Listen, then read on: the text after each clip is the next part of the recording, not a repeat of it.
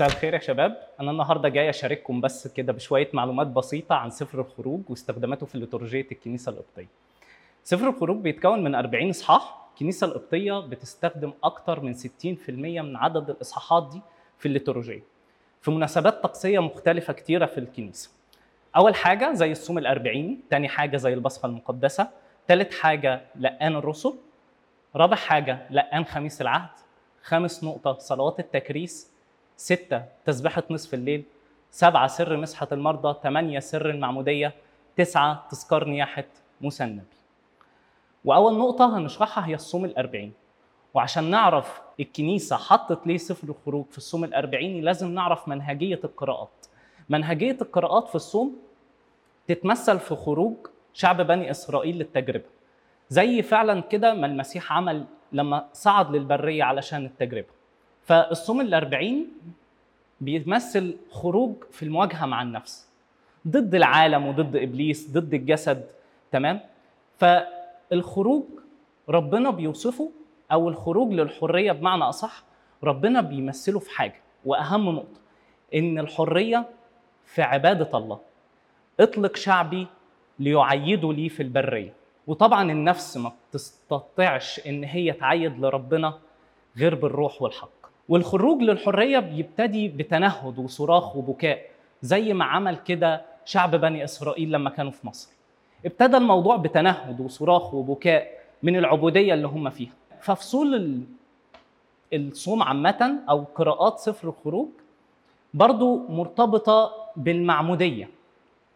لأن زمان كان منهجية الصوم إن لازم الناس اللي هي هتخش المسيحية بيدوهم منهج كده مسيحي بيعرفوهم أسس الإيمان من خلال الصوم الأربعيني والقراءات اللي فيه. علشان خاطر الناس اللي هتتعمد أو اللي هم طالبين المعمودية أو اللي هم عايزين يشتركوا ويكونوا مسيحيين في الكنيسة تمام؟ فكانوا بيخلوهم في الصوم الأربعيني يدوهم منهج روحي بيعرفوهم الإيمان من خلال الصوم الأربعيني. علشان خاطر يجوا في سبت النور ينالوا المعمودية وفي عيد القيامة يشتركوا في الأسرار المقدسة. الجدول اللي قدامنا دوا بيمثل جدول فيه حصر بكل قراءات سفر الخروج في الصوم الأربعين. بتبتدي القراءات من الإصحاح الثاني لحد الإصحاح الحداشر. هنشرح كل قراية من دول فهنبتدي بشرح قراءة يوم الاثنين ودي اللي هي في الأسبوع الأول اللي هو حد الكنوز أو زي ما بنقول أسبوع الاستعداد. قراءات الصوم ليها منهجية معينة. إن كل يوم ليه هدف والهدف ده بيخدم على الأسبوع كله علشان خاطر ينهي في يوم الحد. يوم الحد اللي هو مثلا حد التجربة أو حد الكنوز. فكل قرايات الأسبوع تمام بتخدم على حد الكنوز أو حد التجربة. ف قراءة يوم الاثنين من الأسبوع الأول بتخدم طبعا حد الكنوز فدي بتمثل القراءة دي رحلة خروج بني إسرائيل للبرية مع الله. ففي في النبوة بيقول كده وصرخوا فصعد صراخهم إلى الله من أجل العبودية. فسمع الله أنينهم فتذكر الله ميثاقه مع إبراهيم وإسحاق ويعقوب. ونظر الله بني إسرائيل وعلم الله. الله هو اللي بيبدأ بالمبادرة. بيبدأ مبادرة خلاصنا. هو اللي عايز خلاصنا هو اللي بيروح ناحيتنا هو اللي بيتجه ناحيتنا. فده من الطبيعي إن الكنيسة تحط نبوة زي كده علشان خاطر تقول لنا ربنا مادد إيده. هيقبل الناس اللي هي بتئن من خطاياها بتئن من حياتها القديمة. للناس اللي طالبة المعمودية وهتخش في المسيحية فبتئن من حياتها الماضية. بتئن من الخليقة العتيقة اللي فيهم. عايزين ينالوا الخليقة الجديدة في المعمودية. فبتقول لهم ربنا مادد إيده ربنا مادد إيده عايز يبتدي هو المبادرة للخلاص. فالقراية بتقدم لنا الموضوع ده بكل محبة الله للإنسان عاملة إزاي. وفي مزمور باكر بتاع يوم الاثنين برضو بنسمع في المزمور ده صراخ بني إسرائيل. يعني داود النبي بيقول لنا لو عايزين تعرفوا أنين بني إسرائيل كان عامل إزاي؟ فهو كان في المزمور ده. بيقول يا رب لا توبخني بغضبك ولا تؤدبني بغيظك. ارحمني يا رب لأني ضعيف. اشفني يا رب لأن عظامي قد رجفت فعلا هو ده الصراخ اللي كان آه، بني إسرائيل بيقولوه في أرض مصر. لا توبخني بغضبك ولا تؤدبني بغيظك. ارحمني يا رب لأني ضعيف. أما بقى يوم الاثنين من الأسبوع الثاني اللي هو بيحكي عن حد التجربة. آخر الأسبوع الثاني بيحكي عن حد التجربة. فبيشرح القراءة دي أو بتقدم لنا القراءة دي الخروج مع المسيح للبرية لازم تعترضوا تجارب. آه، وده في سفر الخروج بيقدم لنا دراسة متكاملة عن الخروج مع المسيح للبرية إنه لازم تعترضوا تجارب. والتنهد والصلاة بتاعة شعب إسرائيل. واستجابة الله للصلوات دي. فبيقول كده الله لما آه، منادات الله لموسى وسط العليقة وقال له إني قد رأيت مذلة شعبي الذي في مصر وسمعت صراخهم من أجل مسخريهم. إني علمت أوجاعهم فنزلت لأنقذهم من أيدي المصريين. فالآن هلم فأرسلك إلى فرعون وتخرج شعبي بني إسرائيل من مصر. وأكيد ما فيش شك إن موسى كان ظل من ظلال كثيرة في العهد القديم اللي بتحكي عن رب المجد. فموسى هنا بيمثل المسيح إن هو إزاي الله الآب أرسل ابنه لخلاصنا وأرسل ابنه ليكون هو فعلا بكورة الراقدين وهو اللي يخلص شعب الله من جديد ويخرجهم من العبودية. وده برضه منهج للقراءات لطالب العماد في الوقت ده قراءة يوم الأربع بقى في الأسبوع الثالث اللي هي بآخرها بيحكي عن الابن الضال فهي بتحكي حاجة معينة اللي هي تجارب التوبة. إزاي إن أي حد هيمارس التوبة أو هيمارس إن هو عايز يكون في المسيح يسوع خليقة جديدة فلازم تواجهه تجارب. وبرضه بتذكر عهد الله للمجربين. علشان كده النبوة دي بتسرد قصة عودة موسى لمصر وكلامه مع فرعون وكلام الله لموسى اللي كان عايز يوصله لفرعون فبيقول كده وأنا أخرجكم من تحت أثقال المصريين وأنقذكم من عبوديتهم وأخلصكم بذراع ممدودة وبأحكام عظيمة وأتخذكم لي شعبا وأكون لكم إلها. فتعلمون إني أنا الرب إلهكم الذي يخرجكم من تحت أثقال المصريين وأدخلكم إلى الأرض التي رفعت يدي أن أعطيها لإبراهيم وإسحاق ويعقوب. جميل إن الكنيسة عايزة تحط لنا القراية دي وكلام ربنا دوا في القراية اللي بتتكلم عن الابن الضال. علشان خاطر كده الابن الضال في القراية بتاعته يقول إيه؟ فتذكر الابن وقال أقوم وأرجع إلى أبي. افتكر ميثاق الله افتكر إن هو ده أبوه. علشان كده بنرجع نقول إن الله أبونا هو عايز توبتنا هو اللي بيدي المبادرة بالخلاص. فعلشان كده جميل إن الكنيسة تحط لنا القراية دي علشان تفكرنا برضو إن في عهد الله في عهد لله مع المجربين إن هو بيقبلهم وعايز يتخذهم ليه شعب وعايز يتخذهم ليه مش شعب لأ ده عايز يتخذهم أولاد كمان. أما شرح قراءة يوم الأربع من الأسبوع الرابع اللي هو بيتكلم يوم الحد بتاع الأسبوع الرابع عن السامرية ف سفر الخروج بيدينا ضربات الله للمصريين وهي بتذكر ثلاث ضربات الأولى. وطبعا دوا بيورينا إزاي إن الكنيسة عايزة تحط لنا دي إن قد إيه ما ربنا كان عمال يوعظ في فرعون. ربنا كان عمال يوعظ في فرعون عمال يديله ضربات. افهم أنا الله افهم ده شعبي دول أولادي. خليهم يخرجوا ليعيدوا لي ويعبدوني في البرية. لكن برضه آه، فرعون ظل على اللي هو فيه وبرضه يعني واجه الله ووقف في عناد الله. فبنربط القراية دي بالسامرية. إزاي إن هي كانت حساسة لإشارات الله؟ في كلامه معاها كان عمال يديها جمل علشان تعرفوا هو مين. وإزاي إن السامرية كانت عكس فرعون؟ فرعون كان عمال ياخد ضربات من هنا للصبح. أول ثلاث ضربات وبرضه ما عرفش إن ده الله. وعايز برضه يستعبد اليهود في أرض مصر. لكن السامرية أول ما سمعت كلام الله قلبها حس إن ده هو. فقالت له إن المسيح اللي هيجي هيقول لنا كل حاجة. فراح قال لها أنا هو. فللوقت سابت جرتها وراحت كرزت بيه إن هو ده الله اللي قبلته. أما في شرح قراءة يوم الأربع شرح قراءة يوم الأربع من الأسبوع الخامس اللي هي بتتكلم عن المفلوج كل القرايات في الأسبوع ده بتتكلم عن رجاء الإيمان. إزاي إن بعد ما يطول ال- العبودية أو الوقت الصعب اللي في حياتنا إزاي في رجاء في إيمان. أكيد الله هيجي ويخلصنا من اللي إحنا فيه. فبتذكر النبوة دي اللي هي خروج 8 من آه، من 8 عدد 20 لحد الإصحاح التاسع. عدد 35 آه، بتذكر الضربة الرابعة والخامسة والستة والسبعة. وإزاي إن شعب بني إسرائيل كان برضو عنده رجاء؟ آه طالت بس في خلاص جاي. خلاص الله قريب. علشان كده. الكنيسه بتحط لنا القراية دي في الأسبوع الخامس في المفلوج. علشان تفكرنا إن المفلوج قعد 38 سنة محدش يسأل عليه. ولا شايف خلاص. ولا أي حاجة ومحدش معبره.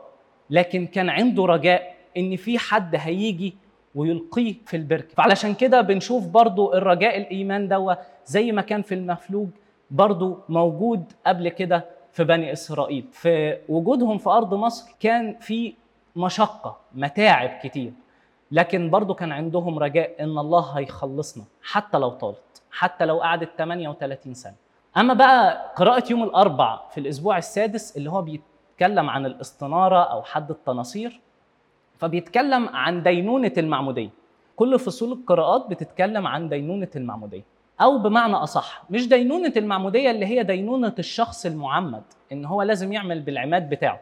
لا دينونة الأشابين اللي هم مسؤولين أصلا على تسليم الإيمان وتسليم العقيدة أو تسليم كل ما يخص للكنيسة لأبنائهم. زي كده ال ال ال النبوة دي بتاعت خروج عشرة من عدد واحد لخروج 11 وعدد عشرة بتتكلم تهديد الله لفرعون إن هو مسؤول آه عن شعب الله. فلازم أنت تحسهم أو تديهم آه الحق في إن هم يعبدوا الله. ولازم أنت تكون مسؤول عن معرفتهم بالله. أنت المسؤول عنهم. هم الشعب دوا في أرضك. هو الشعب دوا آه يعتبر من شعبك. فأنت لازم تحسهم على مع آه عبودية الله. ولكن برضه بنشوف إن فرعون يعني مش قادر يسمع لصوت الله. كده إحنا نكون خلصنا الصوم الأربعيني. هنخش على البصخة المقدسة. الكنيسة بتستخدم سفر الخروج في البصخة لأن طبعا كلمة بصخة يعني عبور. لغويا هي بتعني عبور. لما نقول بقى أسبوع البصخة أو أسبوع الفصح يعني بنتكلم عن أسبوع آه العبور. علشان كده القديس كورولوس الكبير بيشرح لنا تأمل روحي كده عن معنى كلمة بصخة أو معنى كلمة عبور. فبيقول كده القديس كورولوس الكبير اذا يجب أن نشرح ما هو هذا الشيء الذي نعبر منه وما هو البلد الذي نسير نحوه. وبأي طريقة نحقق مسيرتنا. فإنه كما كان إسرائيل قد أنقذ من طغيان المصريين وفك عنقه من نير العبودية وصار حرا وإذ هرب من عنف الطاغية فإنه عبر بأقدام جافة بطريقة عجيبة يعجز عنها اللسان. وسط البحر وارتحل تجاه الموع... الموعود بها. هكذا نحن أيضا الذين قبلنا الخلاص الذي في المسيح.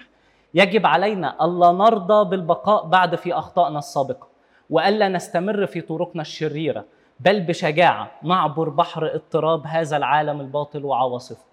وهكذا نعبر من محبة الجسد إلى التعفف من جهلنا السابق إلى معرفة الله الحقيقيه من الشر إلى الفضيلة. ونعبر بالرجاء من لوم الخطية إلى أمجاد البر ومن الموت إلى عدم الفساد. ده شرح جميل لكلمة بصخة أو عبور وبيشرح فيها إيه معنى العبور وإيه الحاجة اللي إحنا بنعبر منها وإليها.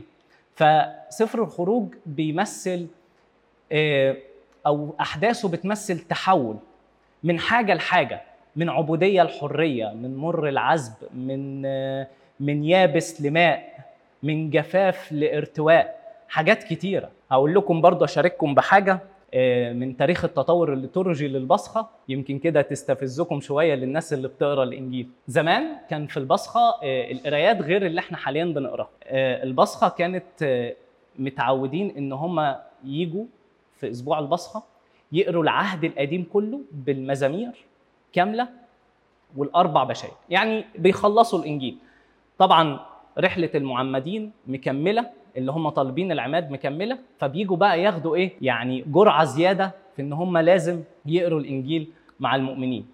فبيجي آه، المخطوطات القديمة أو النظام القديم لأسبوع البصخة وال- والقراءات الليتورجية بيجي يقول كده إن يوم الاثنين كانوا بيخلصوا فيه خمس أصفار موسى. تخيلوا إحنا الواحد بيقرأ إصحاح ويقول أنا قريت لكن دول كانوا في يوم أو ليلة بيخلصوا خمس أصفار موسى. تكوين خروج لويين عدد تثنيه ورا بعض. وازاي ده يعني أنا الصراحة حسيت بصغر نفس وحسيت إن قد إيه عظمة كنيستنا في الأول إن هم حبهم للإنجيل وحبهم لربنا وتعطشهم لمعرفة الله. وازاي يدوقوا حلاوة العشرة معاه. يعني الصراحة أنا اتعجبت جدا من الموضوع دوت فقلت أشارككم بيه. لكن دلوقتي نظام القراءات اتقسمت على يد البابا غبريال ابن توريك وبعد كده الانبا بطرس اسقف البهنسة لحد ما وصلت لينا بال... بالنظام اللي إحنا حاليا بنقرأ فيه. وده جدول قدامنا بيشرح لنا في حصر كل قرايات سفر الخروج من أول الساعة السادسة من يوم الاثنين لحد الساعة الحادية عشر من يوم الجمعة العظيم. هنشرح كل قراية. آه، قراية الساعة السادسه من يوم الاثنين برضو إن قرايات بتتمثل في إن كل قراية مختصة باليوم أو الحدث اللي حصل في الساعة دي. فالساعة السادسة من اليوم الاثنين بتتكلم فيها حدثين حصلوا. لعن الرب لشجرة التين غير المثمرة والحدث الثاني تطهير الهيكل اللي دن اللي تم تدنيسه بالعبادات الشكلية. وده طبعا واضح جدا في قرايات آه، اللي بتخص سفر الخروج إن كيف مال الإنسان إلى الخطية وترك إلهه وأحزن قلبه وانتظر الرب ليرى ثمرا من تعب يديه فلم يجد.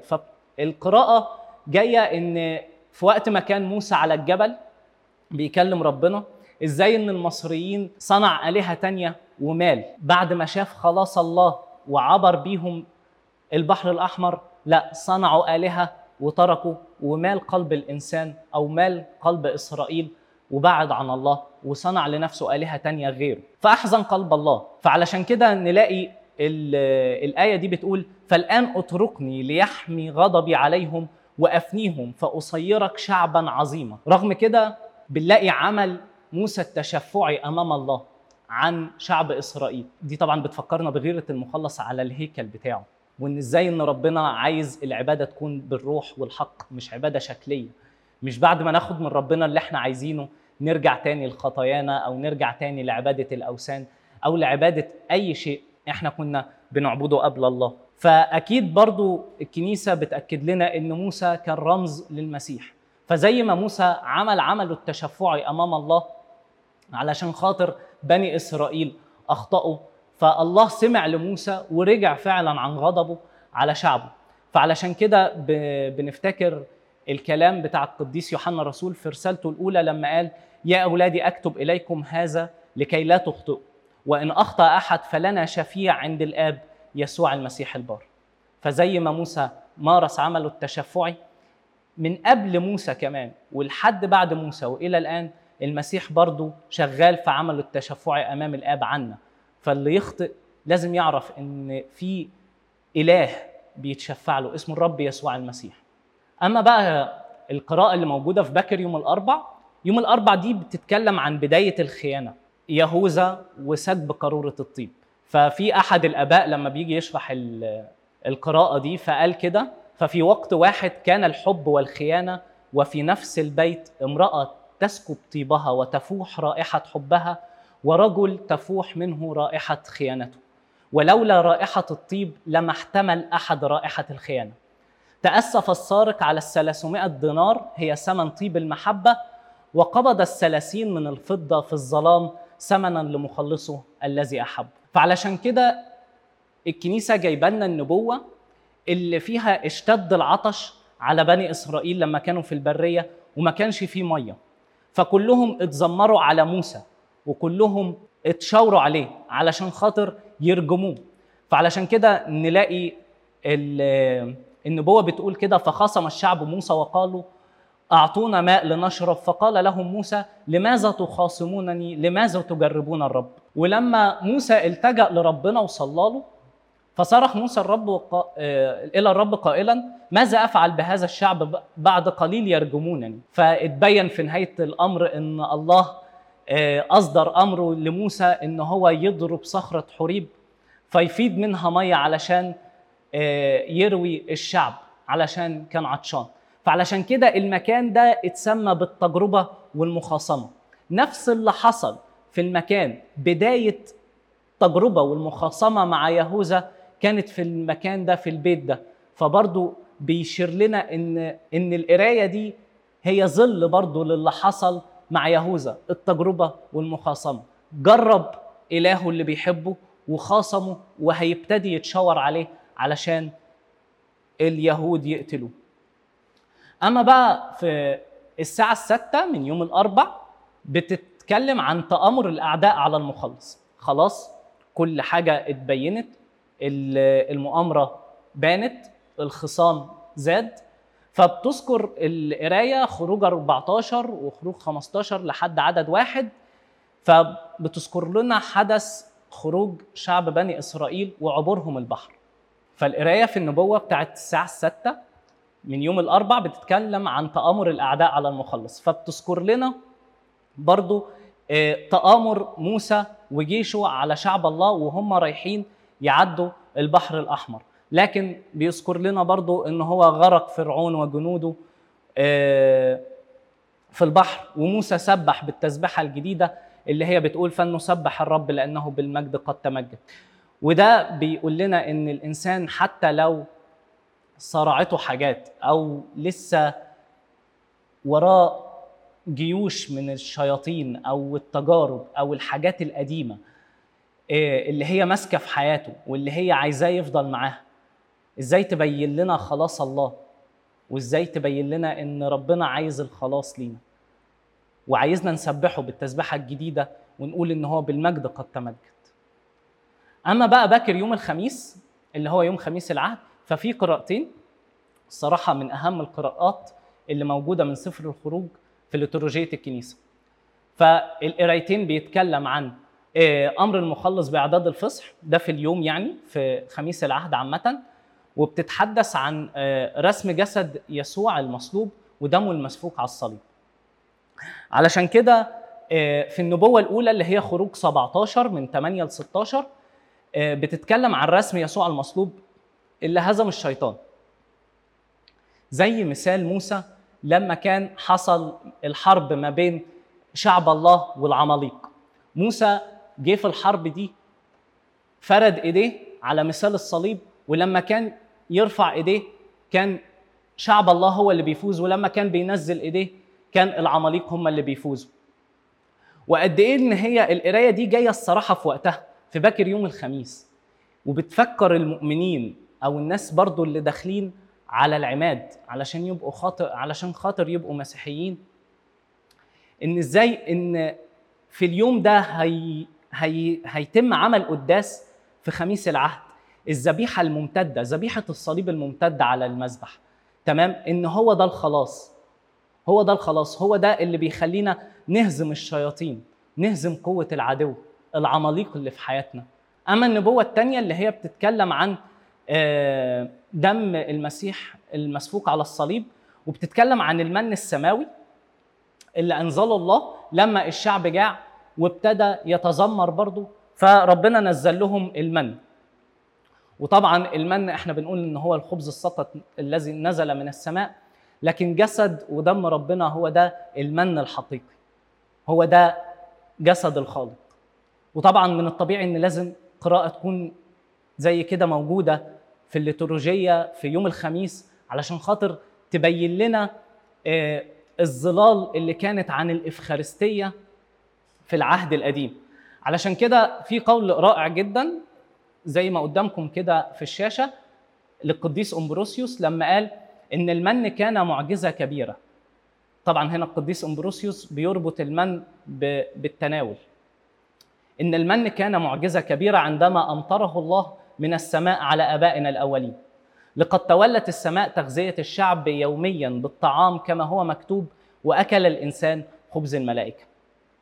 ولكن بالرغم من ذلك فكل الذين أكلوا من هذا الخبز ماتوا. أما هذا الطعام الذي تتناولونه الآن فهو الخبز الحقيقي النازل من السماء الذي يمدكم بجوهر الحياة الأبدية لأنه جسد المسيح. فبيختم كلامه بمقولة مشهورة جدا فكما إن النور أعظم من الظل والحقيقة أقوى من المثال. هكذا جسد الخالق أعظم من المن الذي نزل من السماء. فرصة حلوة إن الواحد يراجع نفسه في وقت توقف القداسات والتناول إنه يعرف قد إيه آه، الحاجة اللي هو داخل عليها. ده مش من سماوي زي اللي أكلوه لأ ده جسد الخالق نفسه. ده جسد الخالق اللي بيدي الحياة. أما قراءة الساعة الحادية عشر من الجمعة العظيمة فدي طبعا قراية اتفق فيها كل مخطوطات الكنيسة. يعني كل مخطوطات الكنيسة أو أغلب مخطوطات الكنيسة يعني ما اختلفتش على القراية دي أو وجود القراية دي اللي هي خلاص المؤمنين بموت المسيح واللي هي بتذكر النبوة خروف خروف الفصح اللي ذبحوا بني إسرائيل في مصر. ورشوا من دمه على أبوابهم فخلصوا من عبودية فرعون. وكان رمز أكيد لمخلصنا اللي بدمه المسفوك على الصليب خلص المؤمنين بيه من عبودية الشيطان والخطية. وطبعا لازم يحصل شرح من آباء الكنيسة للقراية دي إن قد إيه بيربطوها بالمعمودية والإفخارستية مع بعض. علشان خاطر آه، اللي طالبين العماد لازم يعرفوا برضو قيمة المعمودية قيمة سر الميرون اللي داخلين ياخدوه وقيمة الجسد والدم اللي هينلوه في يوم حد القيامة. فبيقول كده القديس كورولوس الكبير في مقالة ليه آه، عن العبادة. فبيقول كده إن رش الدم يخلص الذين يمسحون به. هذه حقيقة مثبتة في الكتاب المقدس. حينما أمر أن مداخل البيوت يلزم أن يلزم أن تمسح بالدم هكذا سر المسيح. فإنه يمنع دخول الموت. بل ويجعل الموت عديم القدرة بالنسبة لمن يتقبله. يعني في المعمودية أو الإفخارستية. والإفخارستية كمان. فلهذا إذ قد مسحنا بالدم المقدس نصير أقوى من الموت ونزدري بالفساد. قد إيه حاجة جميلة إن الواحد يفتكر المعمودية قد إيه إن هي ليها آه، أمر فعال والإفخارستية برضو ليها عمل فعال في حياة الإنسان إن تخليه يزدري بالفساد بينتقل من من الموت للحياة. وبرضو القديس كورولوس آه، بيطابق مسح الأعتاب والأبواب وقوائمها بالدم بخروف الفصح. فبيقول كده وإن هي بيربطها يعني بختم المعمودية فبيقول وما فعله دم الخروف الفصح مع اليهود هذا تفعله المعمودية الآن مع المسيحيين لأن مفعول هذه الأسرار لا يمكن أن تتناقض. كده إحنا خلصنا الصوم الأربعيني والبصخة المقدسة سريعا كده صلوات التكريس بنقرأ عنها آه، صلوات تكريس الكنيسة الكنيسة بتاخد برضو خروج 25 26 خروج 39 وخروج 40 في صلوات التكريس بتاعة الكنيسة الكنيسة بتقراها اخذت آه، الإصحاحات دي وبتقراها في صلوات تكريس الكنيسة اللي هي بتتكلم كلها عن آه، خيمة الاجتماع وتابوت العهد وده بي الكنيسة بتقول لنا إن خيمة الاجتماع وتابوت العهد هم كانوا آه، ظل للكنيسة حاليا يعني أو صورة من صور الكنيسة في العهد القديم. آه، في لقان عيد الرسل في قرايتين خروج 15 من آه، وخروج 16 من عدد 22 لحد خروج 16 عدد واحد. فبنقرأ في في النبوة دي فإني أنا الرب شفيك وفي قداس سر اللقان بنشوف إن الكاهن بيقول صلوات وطلبات فبيقول كده على المية وهو بيباركها طهر هذا الماء ليكون ماء شفاء. وطبعا المياه في اللقان مش بس إن هي بتشفي أمراض جسدية أو عضوية لكن برضه بتشفي أمراض نفوسنا وأرواحنا. علشان كده الكاهن بيكمل وبيقول ماء لمغفرة الخطايا ماء الطهارة. خلاص وصحة لأنفسنا وأجسادنا وأرواحنا. أما بقى في النبوة الثانية اللي هي خروج 30 من 17 ل 30 آه، بنلاقي إن النبوة مذكور فيها أمر الله بإنه يصنع مرحضة من النحاس. وقاعدتها من النحاس للاغتسال واللي هي بتشير للقان اللي إحنا برضو بنمارس فيه سر اللقان. علشان نغتسل من كل الخطايا أو من كل أي حاجة قديمة في حياتنا وتصير جديدة يعني. آه، أما في لقان خميس العهد آه، هي قراية مختصرة آه، جاية بالمعنى مش مش نص محدد يعني. أو متاخدة من إصحاحات لكن هو بي في الكتب البصخه اللي بين إيدينا بيقول إن هي من خروج 14 وخروج 15 وده نص النبوة بيقول كده حينما عبر بني إسرائيل البحر الأحمر وداست أرجلهم البحر انطمست اعدائهم في العمق وانغمست أرجل العساكر في الماء وأما وأما أرجل إسرائيل وجميع بيت يعقوب رقصت ونجوا من الهلاك وقالوا هذه التسبحه فلنسبح الرب لأنه بالمجد قد تمجد. النقطة السادسه اللي هي التسبحه الهوس الأول طبعا ده بيحكي خروج بني إسرائيل آه، وعبورهم البحر طبعا الهوس دوا يعني ليه مكانة كبيرة في الكنيسة إن هو بيتقال طول أيام السنة وفي السهرات سواء كان في كيهك في تسبحه نصف الليل بتاعت كيهك أو تسبحه نصف الليل بتاعت سبت النور وفي في رؤية يوحنا اللاهوتي بيقول كده يوحنا الرائي برضو آه، لما رأى المخلصين في الرؤية بتاعته رآهم واقفين على البحر من زجاج مختلط بنار وفي أيديهم كثارات الله أي إنهم يسبحون بقدرات الله وليس بقدراتهم الشخصية وهم يرتلون ترنيمة موسى عبد الله وترنيمة الخروف. وأكيد ترنيمة موسى اللي هي الهوس الأول هي نفسها ترنيمة الخروف لأن الخلاص اللي حققه موسى ما كانش إلا رمز للخلاص اللي حققه الخروف اللي هو المسيح. موسى كان رمز يعني الكنيسة برضو زي ما هي مهتمة بتفسير الرمزي الكنيسة القبطية الأرثوذكسية مهتمة بالتفسير الرمزي للكتاب المقدس واللي اشتهرت بيه. برضو الكنيسة بتحط لنا في الليتورجية كل الحاجات بالتفسير الرمزي. كل حاجة بترمز للخلاص برضو بتحطها. لنا الرموز اللي وردت بقى في الهوس إن موسى بيمثل المسيح زي ما موسى خلص بني إسرائيل. هكذا الله أيضا خلص الإنسان. آه، وفي يوحنا 8 آه، عدد 34 و36 بيقول كده كل من يعمل الخطية هو عبد للخطية فإن حرركم الإبن فبالحقيقة تكون أحرار. فرعون وكل قواته آه، فرعون وكل قواته بيمثلوا الشر اللي في حياتي الشياطين اللي بتحاربني العادات اللي في حياتي اللي أنا مش قادر أبطلها. لكن في الهوز بي بيذكر خلاص خلصنا من من فرعون وكل قواته وبنرجع نفتكر اللي هو مرد قانون نهاية الاجتماعات بتاعه البصخة اللي هي بتقول يا من صلبت على الصليب اسحق الشيطان تحت أقدامنا سريعا. آه، فعملية الخلاص اللي أجراها المسيح على الصليب كانت عملية سحق للشيطان وكل قواته. فلازم نفتكر كده وإحنا بنقول الهوس آه، ونفتكر فرعون وكل قواته وإن إزاي انهزموا وإن هم ولم ينجى منهم أحد.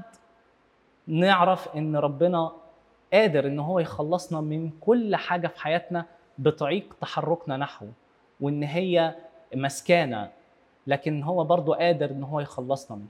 المصريين اللي غرقوا في البحر وبني إسرائيل اللي عبروا البحر. المصريين اللي غرقوا بيمثلوا الإنسان القديم الإنسان اللي إحنا بندفنه في المعمودية الإنسان اللي إحنا بنغرقه في مياه المعمودية. علشان كده في روميا 6 بيقول دفنا معه بالمعمودية للموت إنساننا العتيق قد صلب معه. فالمصريين اللي غرقوا في البحر اللي مذكورين في الهوس الأول ده بيمثلوا الإنسان القديم. أما بني إسرائيل اللي عبروا البحر فبيمثلوا الإنسان الجديد. اللي اتولد فينا بالمعمودية واللي عبر للحرية اللي هي حرية أولاد الله. أما عبور البحر الأحمر فما فيش حد اختلف عليها غير إن هي آه، بتمثل المعمودية وإن هي مش بس غسيل للجسد ولكنها شركة في الدفن مع المسيح. آه، برضو من الحاجات الجميلة في الهوس الأول إن نهايته تحس إن هو بينهي وهيبتدي الهوس من أول وجديد.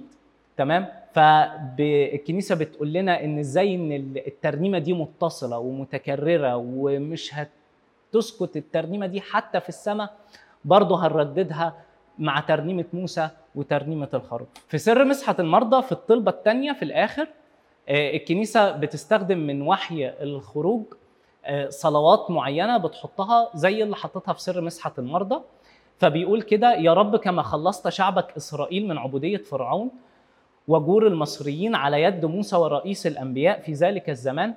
هكذا أيضا خلص عبيدك المؤمنين من جميع شدائدهم. وافرج ضوائقهم الآن يا رب وانقذهم من مصائبهم وأريحهم من أتعابهم وحصن نفوسهم واعضائهم وأستر سيئاتهم وعضدهم في كل حركاتهم وحول حزنهم لأفراح. مش هنلاقي في أي حتة غير سفر الخروج التحول من حالة لحالة. من طبيعة إحنا فيها لطبيعة تاني من طبيعة فاسدة لطبيعة جديدة ممجدة لخليقة جديدة. فعلشان كده في سر مسحة المرضى بيذكر الحاجة وعكسها من الحاجة اللي إحنا فيها للحاجة الأسمى لل من من الفساد زي ما بيقولوا للحياة يعني. وفي سر المعمودية أكيد زي ما إحنا قلنا إن آه، فصول القراءات مرتبطة بالمعمودية آه، لأن فيها في الخروج في رموز كتيرة عن المعمودية. ففي صلوات سر المعمودية بن بن بنسمع الكاهن بيقول أنت نظرت إلى المياه البحر الأحمر برهبتك فأقمتها وعبرت إسرائيل وبموسى عمدتهم جميعا. بيذكر برضو كل الرموز اللي جت في الخروج عن المعمودية. وبيقول كده أنت أمرت الصخرة الصماء فأفاضت الماء لشعبك وأيضا المياه المرة نقلتها إلى مياه حلو. أما بقى آخر حاجة آه، هشارككم بيها اللي هي آه، الطرح اللي هو موجود يوم آه، الثامن من شهر آه، توت. آه، وده وده وده شكل المخطوط اللي موجود الطرح. ده طرح لموسى النبي. الطرح ده هقول لكم النص بتاعه. بيقول تعال إلينا اليوم يا فم الذهب وأصرخ نحونا في وسط الجمع لكي تعلمنا بكرامة هذا الرجل المتكلم مع الله على جبل سيناء. الله الآب تكلم مع موسى وقال إنك قد وجدت نعمة أمامي. فأبصر العليقه مضطرمه بالنار في البرية ولم تحترق طوبى لك أنت يا موسى النبي لأنك استحققت هذا السر العظيم لأنك أقمت أربعين يوما وأربعين ليلة في الضباب تتكلم مع الله. قضيب من خشب طرحها موسى النبي في البحر الأحمر فافترقت المياه. يدل هذا على خشبة الصليب التي صلب عليها الرب آدم الثاني. عجيب بالحقيقة وصول بني إسرائيل إلى البر. في البحر الأحمر وموسى النبي كان يعزيهم وقوة الصليب تضيء عليهم الذي هو القضيب المقدس صانع العجائب الذي فلق البحر بقوة الله.